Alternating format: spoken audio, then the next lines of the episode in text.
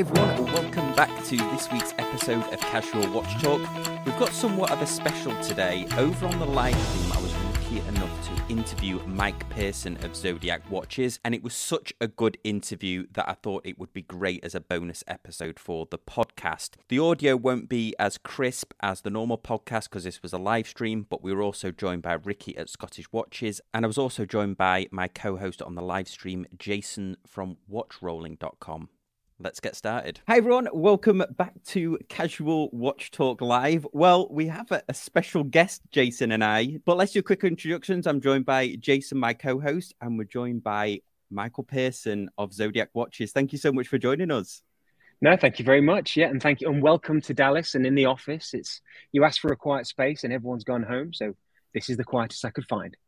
And a fourth introduction as well. Let me just add him into the stream. We're joined by Ricky from Scottish Watches. Thanks for joining us. Hi, Mike. How's it going? You again. Me again. How you doing, mate? I, I, thought I'd force my way in here. Not too bad. You're you're letting the side down. You don't have a blue light in the background. What's going on? I put up, I put up these banners so you didn't see just a cubicle. So I, I did something at least. Fair enough. Fair enough. Yeah, but it's, what are you? Why aren't you in bed? It's very late where you are. I, I was staying up especially for you, like oh the Kaylee and Jason song. It's great to see you. well, should we do a uh, should we do a bit of a wristwatch check? Oh. Shall we? Well, uh, Mike, do you want to kick us off with uh, what you're wearing? Sure. Yeah, I, have got uh, the Olympus uh, limited edition that we did with uh, oh, Worn and Wound. Let me do your solo so you can. Oh, thank you very much. Yeah. Very nice. So this is the uh, 40 millimeter limited edition that we did with Worn and Wound. Um, it's got the STP 1-11 movement, our in-house movement. Um, the manta ray case is a very sorry misunderstood or maybe unknown part of the uh, the Zodiac collection, but it's been around since the 60s. Um, really wonderful case shape, very very unique. Um, I've, I've got some of the, the vintage ones with me with me as well. But when Worn and Wound came in and did this particular one, they wanted to make it look vintage, um, mid-century, and they did a great job. So they did a blue dial, and they saw this kind of I say it's like a brown, but with this this green uh, olive uh, strap, I think it looks fantastic. So we yeah. went there. Gradient dial, bang on trend. Yeah, well, that, yeah, that was them. Yeah, but uh, I think it looks really good. They, well done, Zach and Co. Ricky, do you want to go next? Yeah, um, I'm wearing a Mike. What the hell is this thing? You tell them. The, you know more about these than I do. Super Seawolf compression. Is the Zodiac Super Seawolf compression. Yes, that's the 40 millimeter version. Again, STP 1-11 on the Jubilee bracelet. Um, but I went nice and smart for, for Ricky to send him something to have a look at. But I think he likes it. That's very nice indeed. It's the first time I've seen you in it as well. It looks great. Oh, Jason. Well, that's because the lights are always off when you see me. Sorry, Mrs. Pearson. J- Jason, what have you what have you got? I'm wearing my Zodiac Zulu Oscar 9209 Super Seawolf, the oh, special nice. edition that was done. Yep, in the military PXs and exchanges. Awesome. I've got um, w- well, I've got a couple of watches. I'm gonna get. I'm gonna do a a bit of a. I'm wearing my my my Datejust, my little green Datejust there. Well but uh, Mike, I've got a bit of a trivia for you. I've got my wife's watch collection, which consists of one ladies' Datejust with a pearl, mother of pearl dial, diamonds around the the bezel there. Beautiful. Next up, we have a a gorgeous ladies' Seamaster uh, mm-hmm. Mother of Pearl dial again. And then we have a circa 2008 ladies fossil watch. Now, which one do you think had more wrist time? Based off of my relationship with my wife, who never has not worn any of the brands that I've ever worked for, who wears an iPad, an iWatch, I'm sure it's that one in your hand right there. It is, yeah. She now wears an Apple Watch, but the Fossil Watch definitely. So I was trying to imprint my uh, love of uh, of uh, nice watches, and uh, she does she does wear the she, she does wear the Seamaster. But um... hey, they have a place, Sam, and I'm in I'm in the house of Fossil now.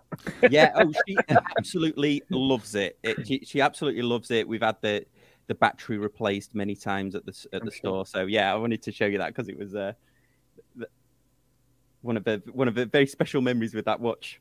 Well, it's a really unique view that I've got because I'm actually, we have four floors on the Fossil HQ and we've got all these brands that they either own or they license. This little cubicle area is where some of the Zodiac stuff happens. But I'm looking right now at the Fossil corner and they have full built Fossil stores right in front of us. So it's quite surreal that you're saying it. And it's still quite strange for me to actually be in here. So it's good. Yeah, absolutely. Well, guys, keep the questions coming for Mike in the comments section as we go down. I've been uh, I've been sent some in from a a, a, a collector of zodiac watches. Okay. So, but Mike, do you want to give us a little bit of a, of a brief for anybody that's not familiar with who you are, how you how you got started in watches, and how you ultimately ended up at Fossil Company or looking after Zodiac? Sure, Ricky's heard this now before, but um... I'm going to go and have a sleep. have a cup of tea for about 15 minutes. You know how this goes. No, so I've been around uh, the watch industry for about 2005. Um, I was young and went traveling, went on a cruise ship, uh, believe it or not, just to kind of go and see the world. And I ended up meeting a girl. The easiest way to stay with her is to actually work for a company that was owned by Louis Vuitton, LVMH. And they own a very, very small company called Onboard Media.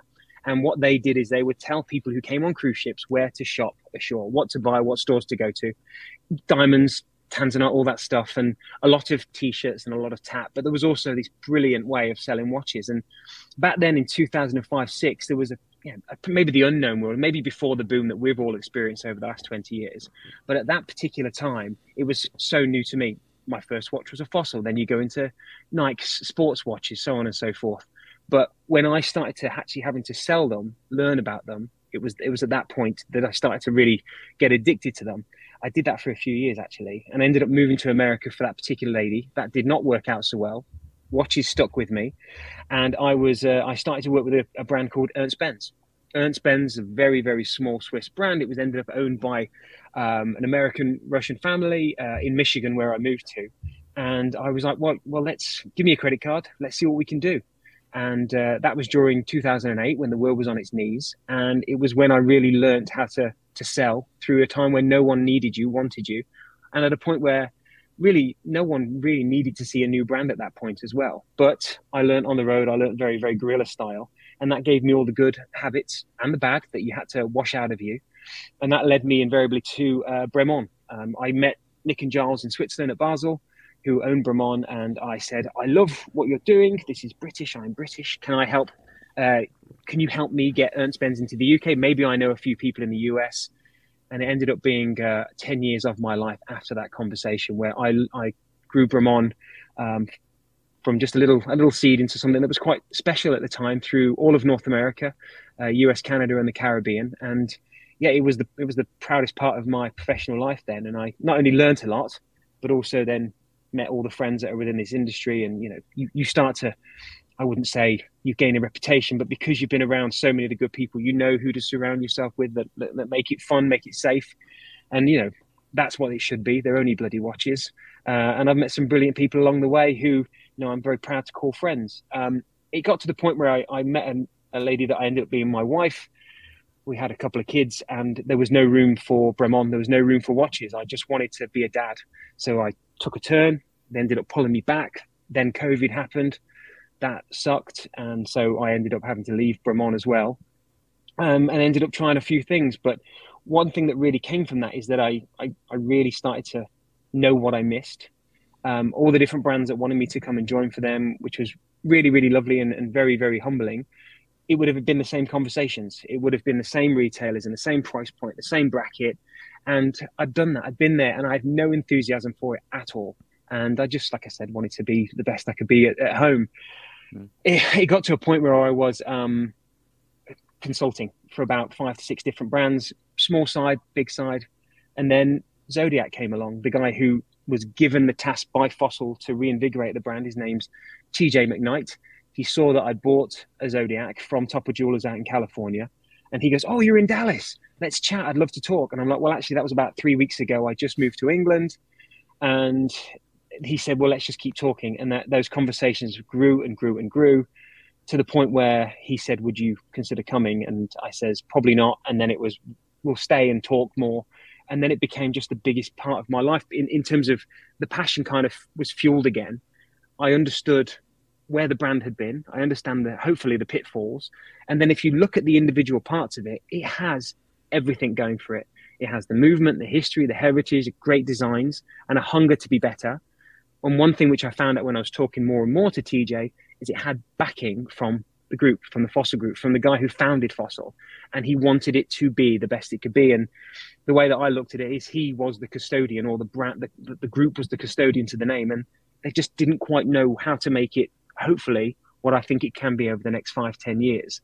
Uh, and so I, I joined, and two weeks ago, after four or five months living in the UK and doing it remotely, I joined uh, the, the, team here in the US as their international brand director, which basically means I touch different parts of the brand to to hopefully stick it together and get this plan going. But that's ta-da!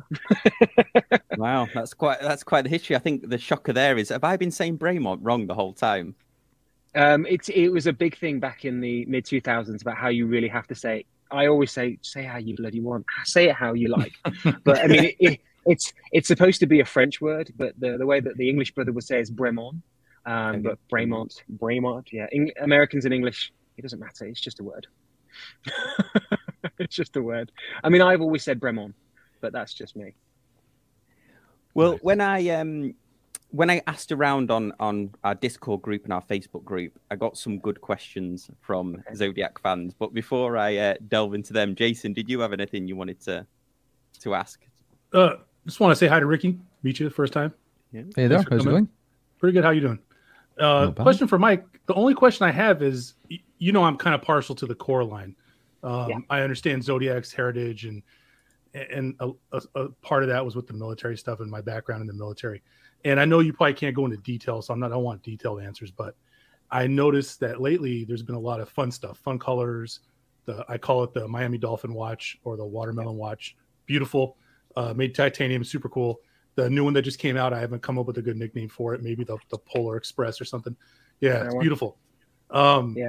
Are, are, there any plans to do anything with the core line? And you don't got to give me specifics, but to kind of because when I did my research for the reviews I did on this timepiece, I noticed that the closest uh, I could see was the 699 dial as being like the right. dial makeup. So I was just wondering, are there any plans to do anything with the core line that's harkens back to previous times, or well, is that kind of not in the works? Well, the answer is obviously yes, but I would I'll give you my precursor to it. Uh, Zodiac's got to this point in its development now, probably differently to what you've seen it. Um, I, am talking to obviously a watch collecting community, and you know you, the way that you look at the brand is probably similar to what I would as well. When I came to the brand, I first saw um, actually there was a world timer, which is a really lovely um, homage piece to what they did in the 70s, but it was the Pepsi bezel kind of variation mm-hmm. of what they did with Topper Jewelers. And it was great color. It was really done well. It was beautiful dial. But if you look to its past, it also came from a place of, of beauty. But what I knew of Zodiac and what a lot of the customers might know or the fans know of recent Zodiac are the colorways. Uh, and there's always that we own color or it's the colorful watch or the limited edition watch. And I always thought that that maybe overshadowed what the core was getting into the brand, getting into this office, you know, there's a couple of guys that would work with me, TJ included. Um, I think what we've we've done, get getting to this point and having this lovely hype behind us is is really amazing. Um, but what they've done to not to the detriment, but to the way that we haven't been able to grow the core or to the retail network is because we've done so many of these limited editions with Hodinkee, Worn and Wound, Topper Jewelers, and they've been brilliant. But when they sell out and they sell out within hours, that some people will go, oh, well, that's the brand. We'll wait for the next limited. Where when I looked at it and I got into the office, I was looking at the Skin 53. I was looking at the type of watch that Ricky's got on his wrist. I was looking at the Olympus. And so what we did is we kind of looked around what we've got on the website, what we would, would say our core watch, what I would say is a core watch, and maybe get away from some of the mentality that a group like this might have in terms of seasonal changes. Mm. And so what we've built is a 25 to 30 piece core collection which is existing now. But what they've done in the past is make 100, 200, 300 of these watches. And when they sell through, they change it up colorways. But with something like this, which is the Skin 53, which you know I can show you better mm. in a on, a better uh, picture. But that is a direct reflection of what we did in 1953 with the Seawolf at the Basel Fair. That this is to celebrate the past. And so when someone says, "What is Zodiac?" I go to the core. And I think more and more as you you'll, you'll come to the website, you'll come to the showcases that you know when we start to open more stores. That's what you'll see. You'll see a better um, POS, uh, which is what we'd call for a stand inside of a showcase, and that will you may want to explain what POS means. Point of sale. Not so basically, when no, thank you. Yes, Yes. No, so point of sale. When you go into a store, it is really important that it reflects the brand. And for the longest time, we just didn't have the ability to um, to to give the retailer the amount of watches that they need. And so that's when people would go to the colorways. To your point now, this particular titanium one that you saw, this is a limited edition. Only 282 will be made. It's already sold out of Zodiac. It's in retailers or it's in with our partners. This one, though, the, the blue and white one, is a core watch. This is going to be a mm. core model. So, what I want people to see is maybe sometimes past the color. Look at the bezel, look at the bracelet, understand what movements on the inside, look at the hands and the markers. That is a true reflection of Zodiac. The colors are what we've always done. You can look at some of the old Bakelite uh, bezels and some of the blues and reds and yeah. second hands. It was always colors within it. We have maybe just ex- accentuated a little bit more. Mm-hmm. But this type of colorway might not be for yourself. But when you know you see on my Instagram where you see some of the people that would wear it, this price shouldn't be that watch where oh, I'm going to wear it forever. But if you are in a pair of board shorts, or you're out in a nice bit of weather, or you've got a short sleeve shirt, so throw a bit of color that way.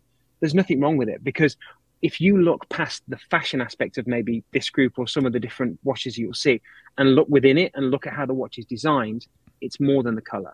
So what we've got to get right over the next, especially 18 months, is that balance. Um, for the remainder of the year, you will see some fantastic colors. You will also see a little bit of a not a flex, but in you know, we're 140 years old this year, but we haven't owned the brand for 140 years, so we're not doing a party, we're not having a cake. But this year, we are going to be able to say we can build Zodiac out of titanium. We've got another case material coming. We have dial materials, which are unheard of to be in the, the price points that we're going to make them with. And then as we get later into the year, you'll see, and especially in the early part of next year, you'll see some homage pieces, which will be true core, which will go back to maybe something that you'd have seen in the military, what I'd have wanted to see within the collection as a watch guy. And so we're going to try and get that balance right. But for any of the viewers and you do see colors, please just know that sometimes we just want to have fun with it. Uh, but also that, that color may, might come from the past, but we are going to get that balance right. And, uh, but the colors will, won't go away. We'll just try and pair them with a story, a size, a material that goes to the past. Yeah. Uh, nice. Oh, sorry, Sam. No, no, no. Um, we've got a we've got a good question that's coming from Todd, but I wanted to ask you, like, as we start out, as a watch collector, with I really like the different movements that come in watches, and I know we know ETA quite well, some of the mm. in-house manufacturers quite well, obviously Rolex. But I'm least familiar with the movements that Fossil owns. So you don't call them in-house, but Fossil owns yeah. the company. And and the only thing I know about the movements is that they have that gooseneck regulation system, which I think at the time was quite unique, or they might have invented it. But what's the what's the short pitch on the actual movements? Because I don't think a lot of people are overly familiar with the with the movements that are in these watches. Well, for a decade with Bremont, the biggest conversation for a lot of our collectors is the movement. You know, they were highly modified, ETA, chronometer certified, Valjoux, fantastic. I'm a I'm a big proponent of how you put it together, how you decorate it. But for Bremont, it was always how it was surrounded um, with any of the brands that I talked about that were not um, in-house movements, and it was ETA, Sellita, or some of the more lesser-known movements. The conversation was always why. Well, my answer was always why not? Because these movements were built to last. They are workhorses and they've been there around for years. They've powered some of the biggest watches in the industry. So why can't they be part of maybe the smaller, uh, more um, more diverse collections or, or, or brands that are out there? thing is though with, with zodiac when when we took the brand on in the early 2000s and this is me going back into the archives there's some cabinets back there that are full of some very colorful uh, watches shall we say that have the zodiac logo on them. And i think very quickly they understood that this was not how you replicate or look after a brand that's as old, or as important as what zodiac is in historical standpoints. So fossil invested millions in stp stp was not there just for fossil but it was for the group. Um, and so but uh, obviously, obviously today's day and age, what you see within Zodiac and our development and where we're going, it's for us. And so when we say it's in house, it's in our house. There's uh, there's so many ways to look at it and not you know be controversial. The watches are made with the movements in the same area at the same place, and they're built bespoke for what we're building. Um, yeah. So and about seventy percent of the Zodiac collection have the STP movement. In a in a in a very very long answer short, it is built so we can control it. Um, we have a few watches that have got Sellita within them, which are incredible, but there's a waiting list a mile long. Um, ETA, there was no chance of us getting on that list. Um, and so uh, with our GMTs, we use SOPROD. But every single time we've grown, and this is today, I can tell you this. So, for example, our GMT and our World Timer are modified with SOPROD. Um, but in the next year, we will replace that with an STP movement. Um, we've got within our pro divers uh, the Sellita, but we've you know chronometer certified and ISO certified this dive watch. In the end, that will go to STP. So what we've built is a really really strong base. Uh, the gooseneck was a massive uh, leap forward for us. We've actually taken that a different way now, where we've been able to take that away as we go forward.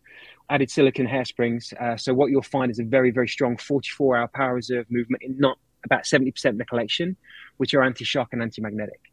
Um, and so what you're finding really for a, a, base movement is we're just building the entire structure of what Zodiac will be built on. And I think the way that I've described it is it's it's the best of fossil, uh, and I've invested it for Zodiac. But I think in the end we could also put it within Swiss versions of. We've had it in fossil in the past. It wasn't exactly the same movement, but it had the same name, same as what ETA or Valjoux might be. They've got different levels of complexity or the materials that are built within it but we have the best of us within this watch and this collection. And in the end, what could it be? It could, you know, obviously be for us, but we could stretch out for other brands, not just within our group, but we could sell it within micro brands as well, which has been done in very, very small ways. Um, but yeah, for you, for the for the viewers and the listeners, it's just hopefully going to stand us in good stead so we can grow properly. We've got a comment from Todd, who uh, who usually joins us on the live stream. He said Rolex Omega and Grand Seiko are well known for their respective design language. What does Zodiac consider their design language? It depends on the era. In, in my again very very brief experience, but I would also I would always go back to what we did in uh, 1953 with the Seawolf. In, in 1953, us, Glycine, and Blancpain came out with the world's first commercially available dive watches. The year after that, there was a small brand called Rolex, which did okay. Um, but the idea of what we did here was doing it better, doing it first, went deeper. And I would say that the modern Zodiac era has a lot to be said about what we did here with the shark tooth numerals, uh, the text, the script. Um, it all is very, very traditional to Zodiac. I would also say, though, that 70 years before the Seawolf, there were some brilliant watches, which I've, you know, we've been able to to buy some through eBay. Yeah, we're hunting them as well. We want to have a look through the archives and we found uh, moon phases. You know, they were the, the Calame family that owned the brand for over 100 years. You know, it was pocket watches, it was their own calibers, it was um, power reserves. All these really traditional way of doing watches in the late 1800s, early 1900s, um, and we did all kinds of watches. When you go past the Seawolf stage, which went obviously to the aerospace, the GMT, and and it was still quite similar to the dive watches. In the 60s, we came out with some cases which, like I'm wearing now, which are like this. This is one of the vintage um, Olympus with that Manta dial and a Manta case. And then when it came to the point where Omega were going to the moon, um, we were building things like the Mystery Dial with the Orbiter and the Astrographic. Um, there are there are a lot of different eras which kind of define us. I think we've all got quite short memories, and for the last 30, 40 years, I don't think Zodiac was handled brilliantly. Um, and even to the, the early days of fossil owning, it didn't quite know what it had in its hands but there were some very clever people out there that said, look to your past, and it will take you to the to to the to now and to the future. So Seawolf, um, obviously we've got the world timers, but the, the case shapes of this uh, manta ray case, the astrographic, are brilliant. And there'll be some more coming out in the next couple of years, which kind of go back to that as well. So, long story again short, hopefully, it's more about which era defines the brand for you. For now, it's looking to the 50s and 60s. Yeah, you actually jumped on one of the questions we had sent to us, which was Zodiac has, f- has focused a lot on their current Seawolf. Uh, do you anticipate other new models? And he has actually asked for the astrographic, also known as the mystery dial, is yeah. a pretty prominent model from the history. He's also said, I'd be curious if the Seascape, which is a bezel-less version of the Seawolf, looks a bit like a version of the Explorer, might ever make a comeback. Uh, that will, that one's got no plans just yet, but it is killer. Um, we've got a designer here called Ryan who's an absolute nut for the vintage side of it all. Um, and yeah, I've seen some of the pictures around his desk for that particular model. I don't see that. I just and also you've got to think that when we first came out with this iteration of the brand, there wasn't a Sea Wolf; it was the Sea Dragon. Uh, which is way before my time. And they had the Grand Rally, which was quartz. So there's there's lots and lots of ways that say what we're doing now. But even for a few years before this, we were still discovering what was right. And then it was the Seawolf or the Super Seawolf is what we have to call it now, is what's really helping us spur on people's ideas of where we've been and where we're going. For the Astrographic, we celebrated 50 years of it a few years ago, obviously before my time. 2015, we had a very large square version of it, and I wore it in wind up in Chicago last week just for the what is that thing on your wrist conversation and it's great. It, it, really is. It's got something really unique, magical about it. And what I like is that some of the people might have tried, or the brands might have tried to do mystery dial or have done mystery dials, but it's quite nice to know that we had it within our back catalogue a lot longer than what people give us credit for. But it will come back. But for this year, no. For next year, probably not. No. Um, but it, will definitely come back. It's just too exciting to not. Yeah. I mean, isn't it? Isn't it, Mike? You know, as a newer watch collector, for me, I've noticed a lot of the you know the real heritage brands, the brands that have provenance have been around for a while. They they have a model they stake their flag in, right? Yeah. Like this is the model, and everything else works outside. You know, you work outward from that. You know, people can say you know inductive versus deductive reasoning, whatever, but I can just tell you when I did the article reviews on the Super Seawolf, the one that me, my wife, and my buddy have, you know, Which was brilliant, by the way. Oh, well, no, thank brilliant. you, Mike. I appreciate it. Um, we all have very different tastes. My wife's very refined. You know, she's real down to earth. She's a teacher. She works her tail off. Um, right. And then my buddy, you know, T at Life Watch and Life Doing, he he's out there surfing and all that stuff. And I'm just an old guy who takes fancy pictures of watches and likes to read books. Um, but there's something about that Super Seawolf style and, and design that I thought it was just crazy that three distinctly different people each like similar things about the timepiece, but also vastly different things. And I, it just dawned on me when I was doing all that research and stuff. It's like, okay, this would be the one that they would plant their flag in. And, yeah, and, and I'll be quite quite honest to make some cash, right? In order to fund those other projects and to have a what is it, a proof of concept that we have a customer base coming to us, and now we can expand and see what more we can get. I, I mean, that's just as an outsider looking. No, I'm in. I'm completely with you. The, the funky thing is though, obviously the Super Seawolf is what we have to call it nowadays because we lost the IP. No, no, for the, we it's just yeah. for any viewers, we lost the IP for the word Seawolf. It's with another brand, beginning with B. Um, but that that's that's a, a, really lovely thing to at least know. You know, they had some vintage guys that were asking, why don't you call it the Seawolf anymore? We just were mishandled during the 90s and we lost it. But the Super Seawolf has different elements. So you've got the skin, the compression, We've got the 68, which is that very large oval shaped dive watch. And then obviously we've got the Super Seawolf Pro Diver. So the Seawolf or the Super Seawolf lives within the majority of the brand, uh, especially now, but it will Nick, continue to grow.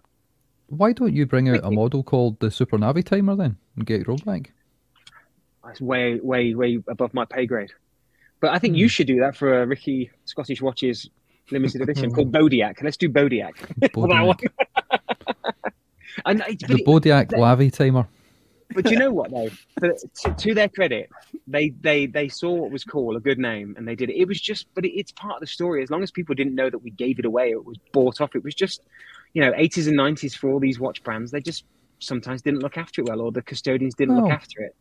Look at Zen. They've got dibs on Navitimer as well as the B. So yeah, it yeah. happens. Yeah. No, I, I, but I also like the, the fact that they went, Super Seawolf. I was like, we're still keeping yeah. it, but I think it's good. Ultra kind of like Seawolf. Absolutely, yeah. No, I'm I'm chuffed with it. I mean, if you look at the, I've got like six watches down here, and I come into the office all the time. I think I think we're getting it right, but I do agree, Jason, that and it goes back to that word core. Uh, and it, again, it's not a word that maybe the fossil group would have used before because it's so seasonal and it changes with its colours. But for the core, I think if you look at Seawolf skin, you look at the the compression, the Pro Diver, the Olympus, and then you've got the uh, the World Timer GMT range, that's a really good base for where we're going. I've all, and I've said to a lot of the, the retailers that I would love to, to be part of this ever growing journey is we have got a lot of growing to do, but this is where we're going to stand from. STP is a big part of that conversation. And then as we go on through 2023, we'll be guided by the viewers, the, the, the, fans, and we have to listen to them. And I think that's quite lovely that we have an American based team and then we've got the Swiss uh, where, we, where we're making them all but we can look from outside eyes as well. So it's it's an exciting future. We'll have some bumps in the road. There will be some colours that not everyone loves, but also there's going to be those guys and girls that think actually that suits me. I'm in. So and we and we, we won't make we won't make many this year. uh, actually the start of last year, we ended up making and selling 6,000 watches, which I know when Ricky and I first spoke, he couldn't believe that we only made that few. Um, what we what I can tell you now, Ricky, is that with the push and the, the support from the guys upstairs, by the end of next year, we could get to 10,000 watches, um, which still which still means that we can look niche, but what it can do, which is for me the most exciting part, is we can be in more stores because digital partners that we've got are incredible at this buzz. And this is why Wind Up and Worn and Wound events live were so important and why Red Bar is so important. But we still need tactility. People have to go, well, it's a $1,200 watch. Is it any good, really? Come and have a feel. It's at your local retailer just down the road. We don't have too many of them right now. But with that increase in, in numbers, we get a chance to really bolster that. Well, that's interesting because you would think with with Fossil being the owner, they have such a. I mean, there's a Fossil store in most malls, isn't there, at the moment? It's a. You would think that they could distribute them alongside the Fossil watches, or is it just a completely separate? Yeah, completely different. I've had a lot of people, and they've come, and I, I think I did it as well. It's like it's owned by Fossil. I'm like, well, do you think that way about Breguet because they're owned by Swatch Group? Like, I don't think that we're anywhere near that, but that that's the best of them. Uh, Omega and you know the co-axial movement, mm. METAS testing. Mm that's not what they do within Swatch. Well, up until very recently with the Moon Swatch. But to the to the point is, you know, that group is not you know decided by you know just who owns it, or that watch is not decided by who owns it, and neither should we be. So we just have to be the best of it, and we have huge distribution avenues because of Fossil, Michele, you know, all the different fashion brands and licensing brands that we have. But this won't really work too. Uh, won't work everywhere it needs that, that right storyteller behind the showcase or at the keyboard or like you at the microphone. So we need those partners and they have to be strategic. Uh, right now, we're in 25 retail partners. That does include some of the online ones. That's it for the world. Whereas you've got wow. some of the big some of the big boys that are out there, and they're in 150 retailers in every country. Um, and we've sold out everything through that. So when you know Ricky and I would speak, and there's you know, one great store in Scotland, there could be one store in Florida where you are, Sam, or you know, but we don't have to have 20 stores in each state or each um, county for the UK. We have to find the right partner, and then we can make sure that we have the right amount of stock to replenish the core. And every time we do a limited edition, every store gets one or five or ten. Um, but we, you know, will grow accordingly.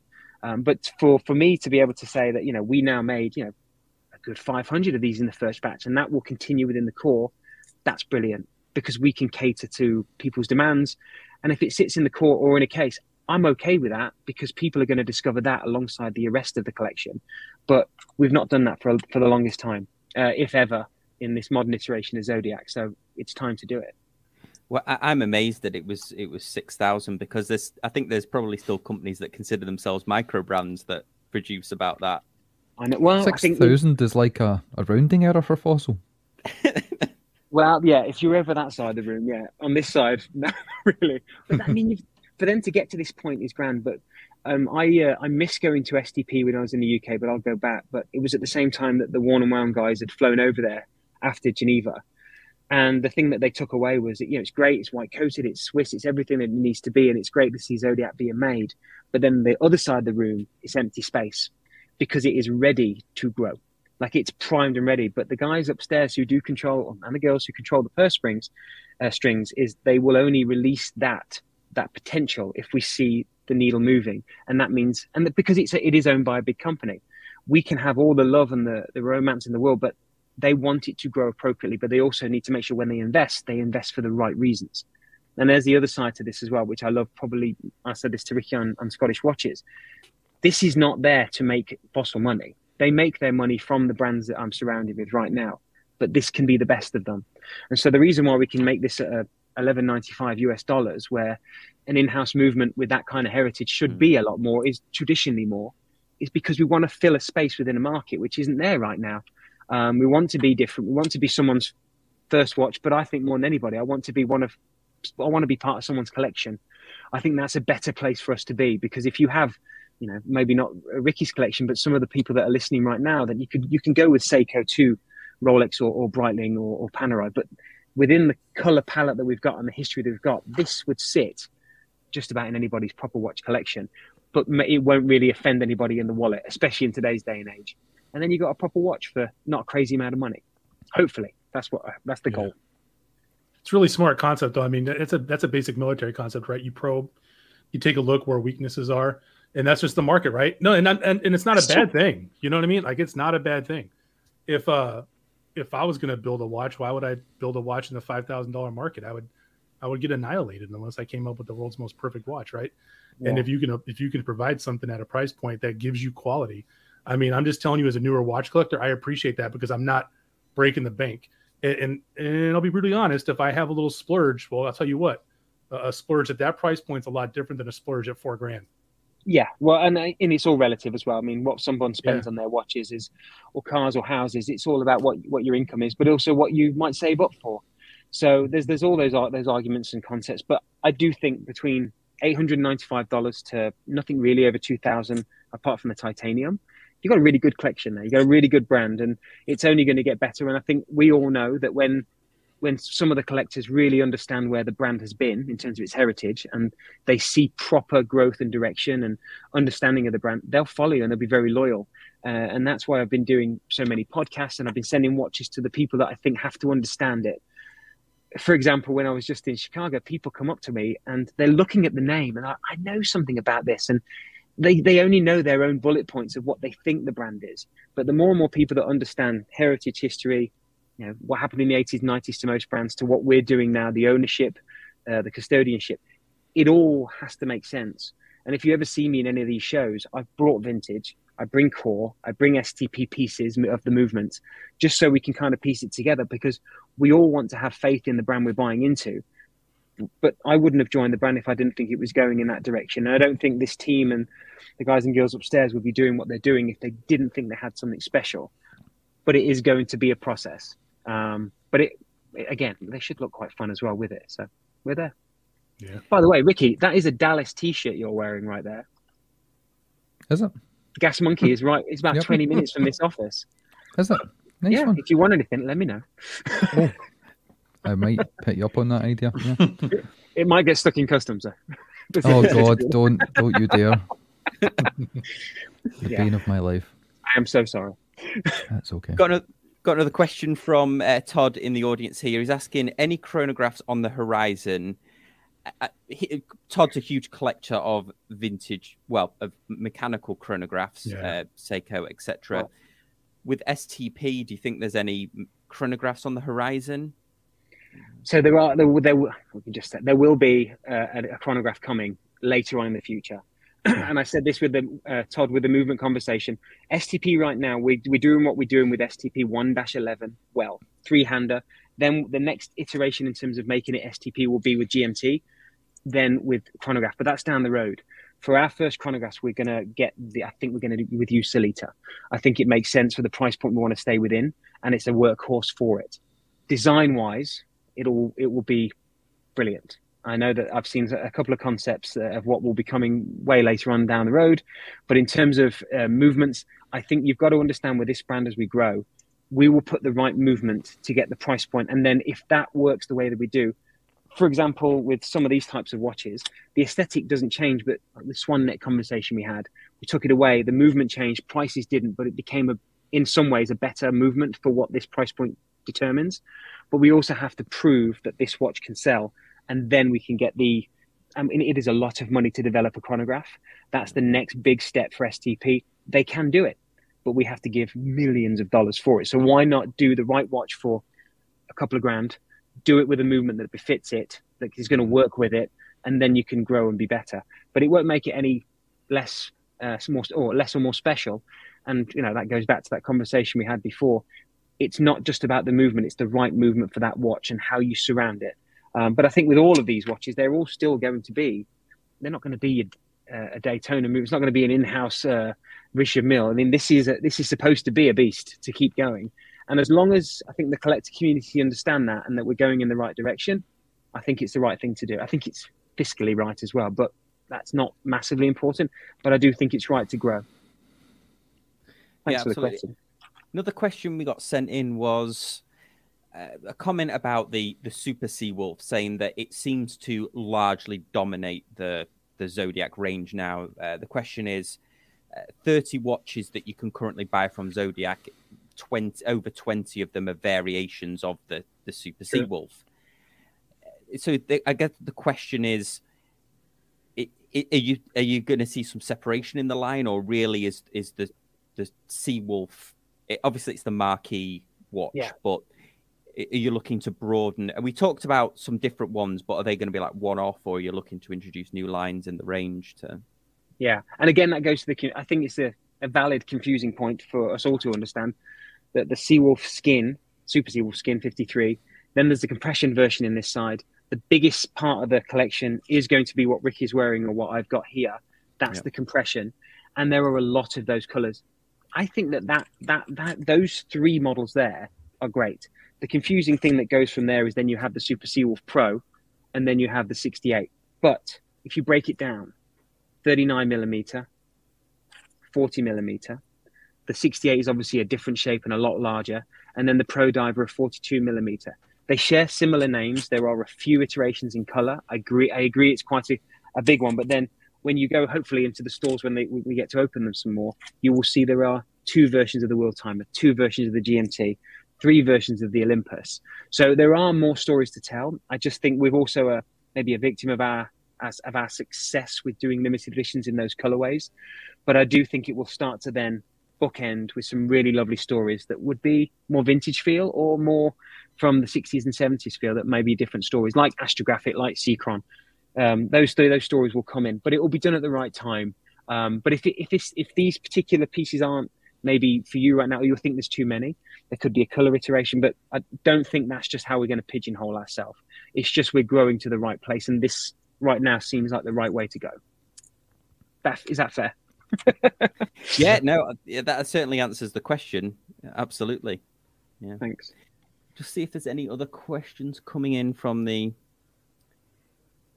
Yeah, I don't know what that is. I wonder if the watch designers use the golden ratio. It's a mathematical equation. oh. Yeah, you got the wrong right. person here. Yeah. yeah. My face definitely doesn't match up to the golden equate the golden ratio. That's all right. This, this is I've got a question for you, Mike.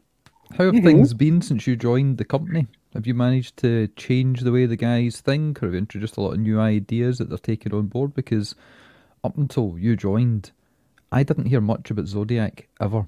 Only heard about them when they had a limited edition, and then it was like a firework going up, boom, and then it was a black sky until the next one. But now we're constantly hearing about it because you've come on board. Well, I think I think 15, 16 years in the industry, you get to, like I said this from the, the first minute, you get to have really lovely friends who you trust, and they have to trust you, and uh, that's been great. So I've leaned on my relationships within the in the industry. There's a gentleman behind me who would sit behind that banner. His name's John uh, TJ, who we've mentioned, who was given the task. We've got Ryan in design. There's marketing. They had all the ingredients. It was just tightening it together and focusing it. These watches were coming out way before I was joining the brand but maybe the core collection wasn't as tightened. Maybe some of the storytelling wasn't as direct as it should be. So I just think they've added some really, really good ingredients, and I, I'm a, I'm a part of that. And I, TJ's great. He's just like you have the mouth, use it. So I'm just getting out there, and hopefully the stories will be consistent. And then if someone like yourself, I mean, you didn't know about it, and Dave obviously uh, wasn't a massive, massive proponent to the brand before. And by the end of our podcast together, he was like, "Okay, I like it. This is good." And we've had some decent chats since then.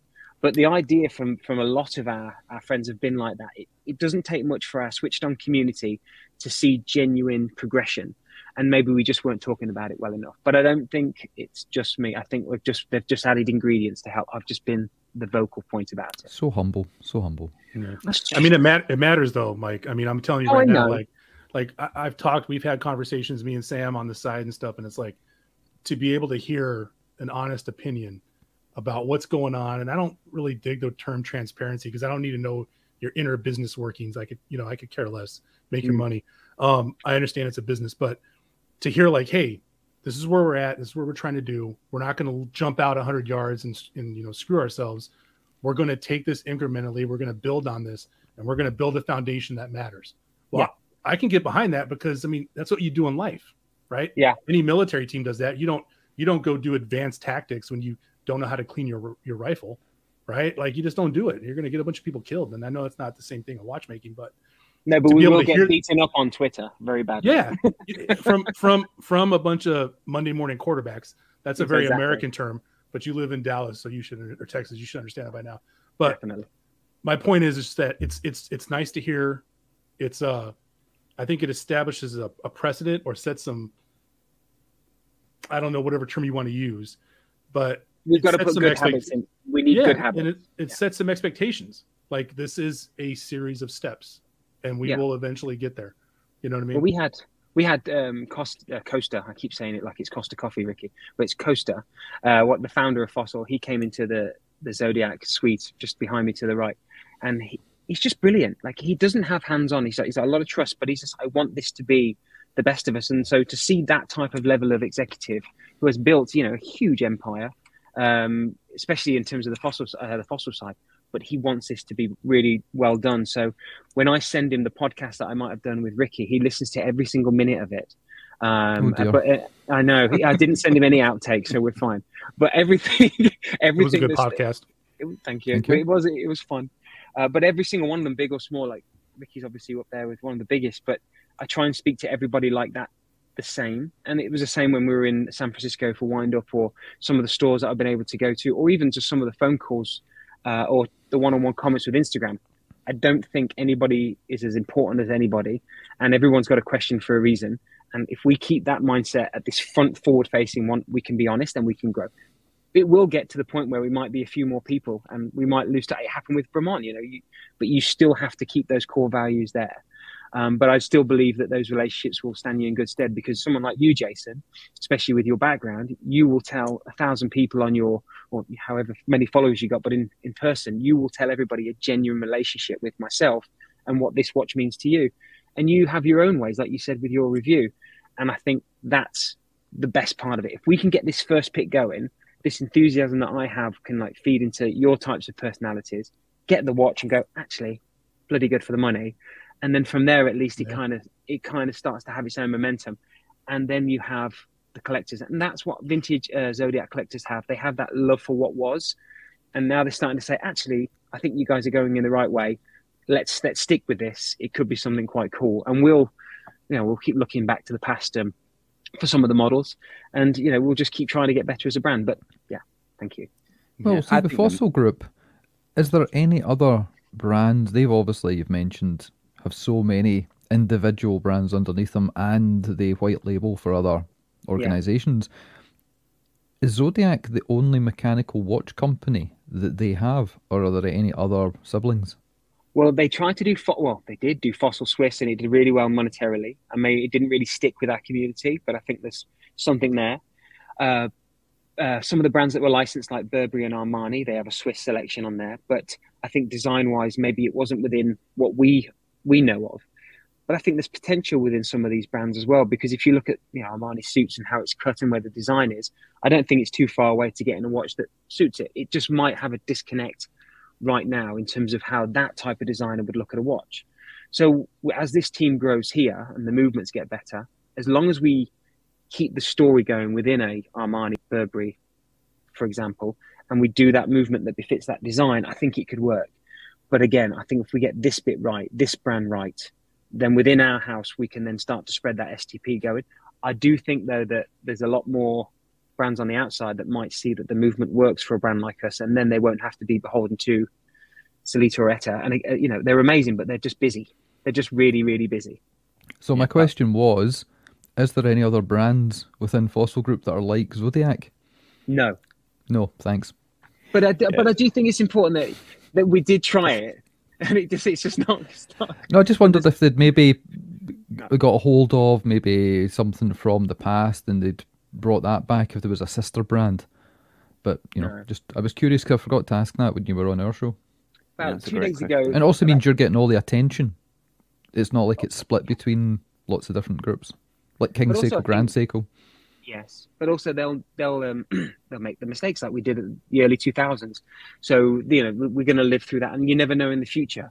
But we have to get this right. I mean, I had a couple of the different executives from the different bigger brands that are still maybe more of the fashion side that said, "Would you want to come and have a chat with us about what you think here for this type of direction?"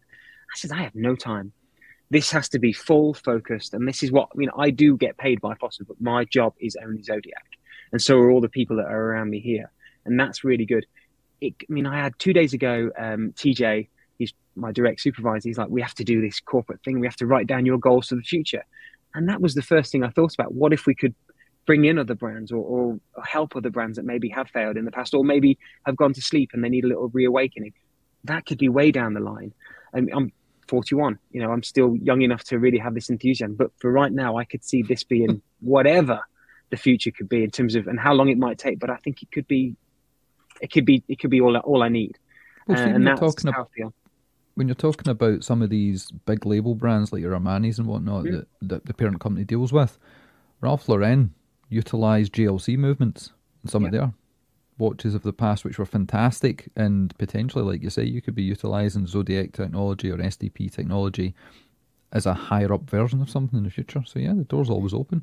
I think that's yeah. it, but they've they've just got to see it upstairs, and then if we can put a plan in place, and you know that STP facility and Antima where the watches are built there is space, so they could do it not just for us, but they've got the Zodiac logo emblazed on the side of that building for a reason, and they want it to shine bright. So, I mean, just outside the window, you've got the Cartier Gold Factory, and you've got you know the Crown just down the road. So let's just, uh, for me, I just want to, I want to walk before we run. Yeah, but I yeah. do, I do, I do see that when I talk to my my direct supervisors because it, it could be anything. They've got it all here. Like I said, the pieces are right. Good question there. Yeah, I think the movement story is really strong, and I think that that should be more at the forefront because I think that's one of those movements where you have to research to understand it. But yeah. boy, if you yeah. could, if if if we suddenly heard that there was a an Armani watch to really pay attention to, that would be quite the turnaround. I think for that brand, that would be that would be quite the uh, quite but the story. A, it's, yeah, it's a two lane road, Sam. Right? Like, I mean, you have to. The short story would be explaining the movement to people like us, right? Because the average everyday, you know, customer doesn't probably care. Thanks, Tim. They just know it's Armani, hey, right? Tim. They dig Armani. You know, they're probably like, yeah, it's going to work. But if you get the word out that this movement is this, this is where it comes from, and it's in this watch, well, now the average customer who likes Armani, his or her buddy's like, yo, it's got that STP movement in it. Yeah, that's a way. That's like, a way away. But could you imagine? You know what I mean? yeah. and, and and that's and that's what it is. Because when my buddy went to buy his first watch, and it happened to be the Zodiac that we all three have, I knew about the STP movement. I was able to tell him about that in the store, and I was like, I was like, bro, you gotta, because he loved how it looked. I'm like, I can tell you right now that the inside is just as good as the outside, if not better. I found an older. Oh, go on, sorry, Ricky. I was going to say there's a number of watches out there in the microbrand sphere that utilize STP. I got one a couple of years ago. It was the Hampton Neo, and it's got a clear case back, so you can pop it round. And I was looking at this thing, thinking, Jesus Christ, this thing is well uh, punching above its price range. It was decorated, a custom rotor. It looked really sweet, and nobody really talks about STP. I don't think we've done. We haven't used them. Sorry, um, sorry, Michael. Does, I, it, is there Soprod? Is it is it Soprod? Is the name of the the movement manufacturer? That's a different movement. Yeah. Oh, different. Okay. Yeah. I mean, I would just say I don't think we've marketed it well enough, uh, or mm. at least we've yeah. got we've kind of get to the point where I think we had some kinks to work out within it as well. If you look through some of the blogs, some people will say, "What is it? Is it good? Is it bad?" I think at the beginning it was it was befitting of some of the price points, but I do know that STP one eleven, same as when you find some of the the references from ETA and Sellita, they do have different levels of quality, and ours have got better and better. And in October, November, at the end of this year, nice thing for you to see, we will upgrade it again. And for some of the models, uh, and it won't change anything. It'll just be for us the fact that we can build it to a better standard, uh, and that will go towards as we go. And that will go into the movement and the to the models going forward. But again, it has to be um, done at the right time because if we slip, then it will just slip us back. So it, it, it's it's right as we're doing it. But Ooh. I speak to the STP people. Out, you know, we have a, a, call them every week, and that conversation does come up. He said, if you're out in Las Vegas or you're out in Chicago, he said, are there any brands that are looking? And I'm like, I'm not going to push it yet until I know we can facilitate what my growth and our growth with Zodiac will be. Something to say there on the fact you've mentioned that there are upgrades to the movement. That's not to diminish the movements that are out in the wild just now. Because 100%. if you buy a Speedmaster today and it goes in for service in three years, they will change certain parts of it for newer versions and they won't tell you about it. It doesn't mean there's a problem, it just means they found a slightly better way. Yeah, or, or a better material. Uh, I mean, it's all it's all like that. I mean, you can find in, in all iterations of cases as well when uh, a watch goes in for service. You know, parts are a problem. Some some tubes won't fit certain. So there are certain changes, my thing is that we always have to be transparent. To your point, Jason, I do like that word when it's honest, uh, when it's yeah. when it's coming out.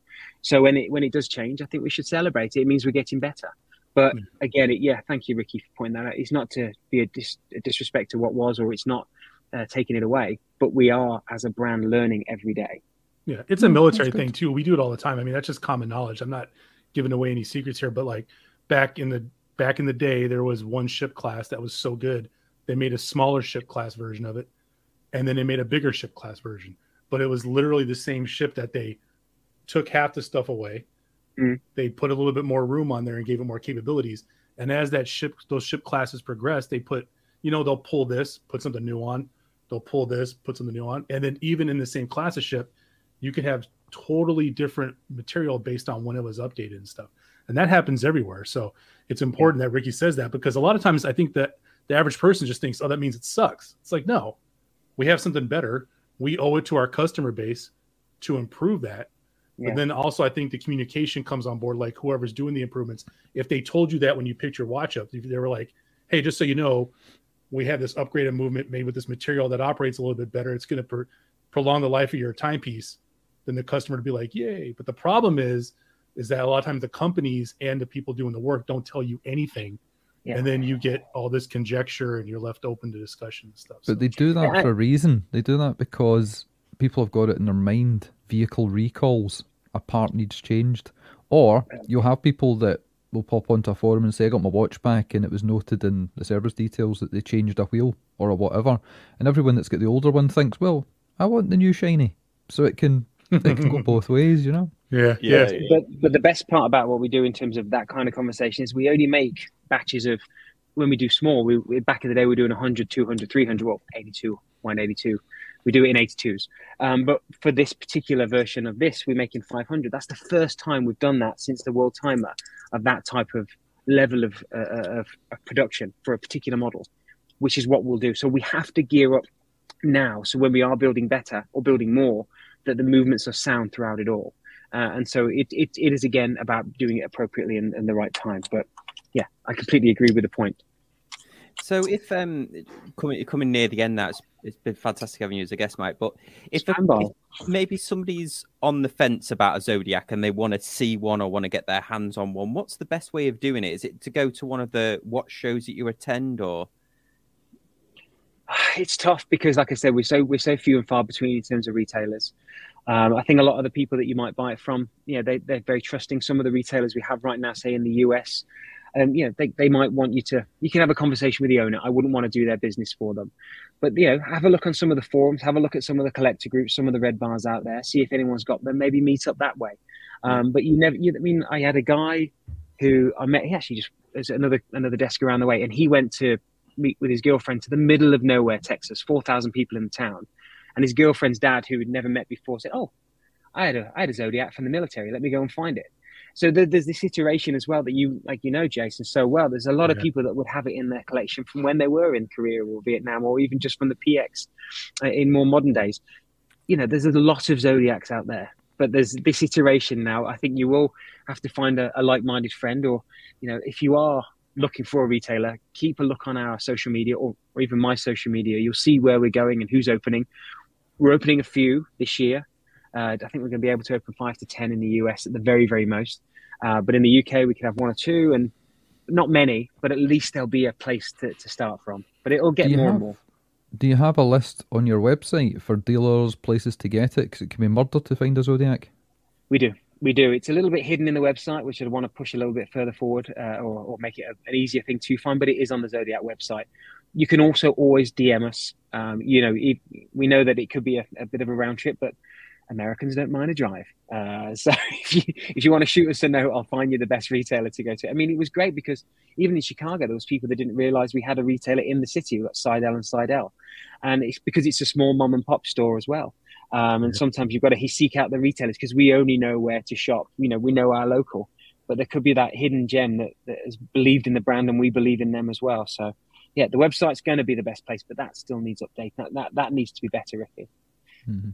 There's going to be one near me as well. You were saying. I don't know if that's a secret, but hopefully in Orlando there might be a really good retailer. Well, it's all been said. You said yes, so we'll let you know when it's the right time. Yeah. Yeah, and I'll I'll announce it on the show. So if you're coming on holiday to see to see the sights of Orlando, well, you've got uh, um, you've got Naples as well. You've got exquisite timepieces down there near you right now. So yeah, there's a few. I mean, uh, like I said, just shoot me a DM uh, at Mike Pearson six. Anything you need, just if I'll always answer. I'm a nightmare, but send me a smoke signal. I will send it one back. So I'm a communicator, always. Awesome. Well, any last questions, guys? Before we wrap it up. No, yeah. just thank you for both for your time, Mike and uh, Ricky. Appreciate it. Yeah, no awesome. I think there's a couple of questions just slipped in there. Oh yeah, oh, yeah. at the end, actually, yeah, it's well spotted.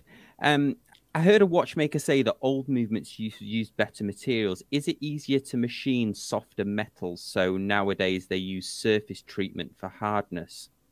I'm not sure if you can answer that. I don't know. Probably not my my my, my wheelhouse. I'm not a watchmaker.